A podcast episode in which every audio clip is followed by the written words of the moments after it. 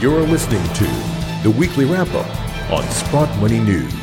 Hello and welcome back to this week's weekly wrap up here on Sprott Money News. I'm your host, Jeff Rutherford, and on the line with me today we have our chairman, Mr. Eric Sprott. Good morning, Eric. How are you doing today, sir? Hey, Jeff, I'm doing well. Looking forward to our chat. So, Eric, looking in the last week or so, we haven't seen any significant improvement to the economy. We've seen some data released as far as U.S. government data. What are your thoughts in terms of what's happening in the economy this week? Well, you know, lately we've got durable goods are weak. Uh, we just got the January retail sales, and we're down 0.8% after being down 0.7% in the month of December. A lot of people have expected that the savings that or the extra cash flow that people had from not buying uh, gasoline would go into other things. I think when you have over 50% of the people living paycheck to paycheck, you know, that little extra money is uh, not something they're going to go out and spend on some kind of discretionary item because they know they're squeezed already. So uh, it's always been my thought that the economy is not responding. Uh, we talked last week about the jobs numbers, which I don't believe for one second. We see more and more layoffs all the time, particularly, of course, in the energy and industry and, of course, in retail. So I think that uh, one item that a lot of people have totally misunderstood is the effect of the Obamacare and everyone down there knowing they're just one step away from a huge problem, whether it's just paying the premiums, which keep going. You know, they all have to deal with now the deductibles, of course, which all start again on January 1st. You got to use your deductible first. And so if people are forced to put more money into healthcare than they otherwise would do. So I just don't see a recovery happening. And I guess that's the continuing thought that I have about the economy. So, likewise, Eric, switching over to U.S. gold exports, we saw in January 80.7 metric tons of gold exported from the U.S. What are your thoughts on that, Eric, in terms of the numbers we're seeing coming out of there?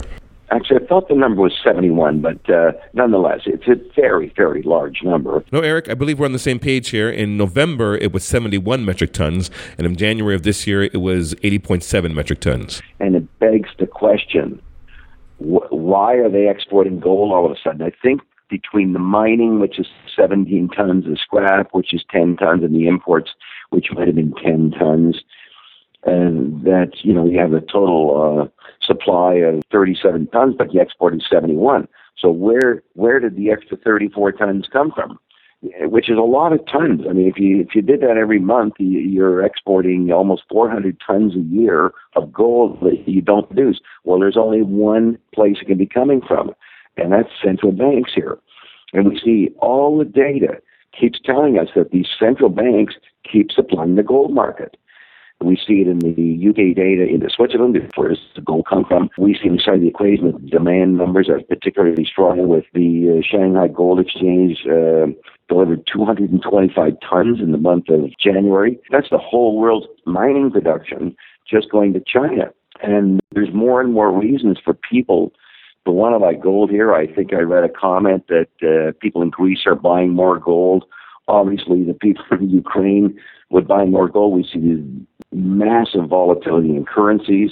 So even a Canadian is, is better off owning gold, an Australian's better off owning gold, Japanese, Russian, Venezuelans, Argentinians. Uh, uh, Mexicans. There's so many weak currencies around that it's just going to drive more and more people into gold. And when you see central banks having to step up their deliveries of gold, you know that the day is coming when they're not going to be able to supply the market. So it, it, from a supply demand point of view, it's all great. So likewise, Eric, what do you think is going on in the markets right now as far as what we're seeing in gold and silver movements? Well, as most of your listeners would know, who, who are students of gold market, the commercials have took on a huge short position on gold, uh, got up to thirteen hundred dollars. Uh, they this is the regular skimming that happens. They just knock it down. They cover their shorts, and then we go back up again. And it's just it's it's awful to have to witness this on a regular basis. I don't know why people even invest in the COMEX or invest in options. I mean, it's the most ridiculous thing to do because you're just putting yourself at the mercy of the um, of the commercial players, and and they're in it for the money. And if they're in it for the money, you're going to lose money. And that's exactly what's happening here. We've knocked it down. The commercials are uh, covered last week to some extent. They're undoubtedly covering this week.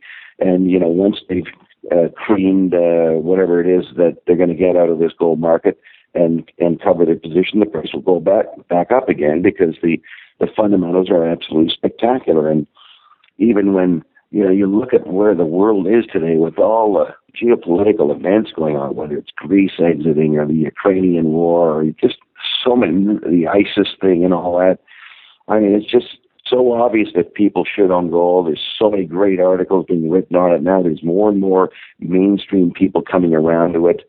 So uh, what's happened in this last few weeks and uh, silver and gold prices going down is simply the commercials, you know, skimming people. I would advise your listeners, you got to own physical gold. Don't worry about the COMEX price.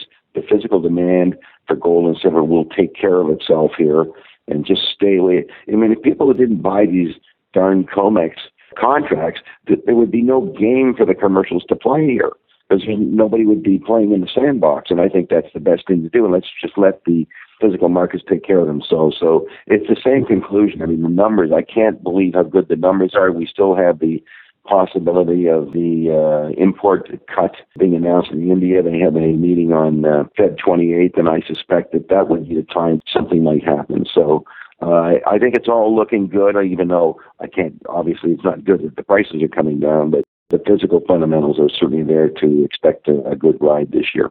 And again, the message is continue to buy physical gold. Well, as usual, Eric, we always appreciate your insight, and we look forward to speaking to you again in the weeks to come as well, Eric. Okay, all the best, Jeff. Thanks. And to our listeners, thank you for listening.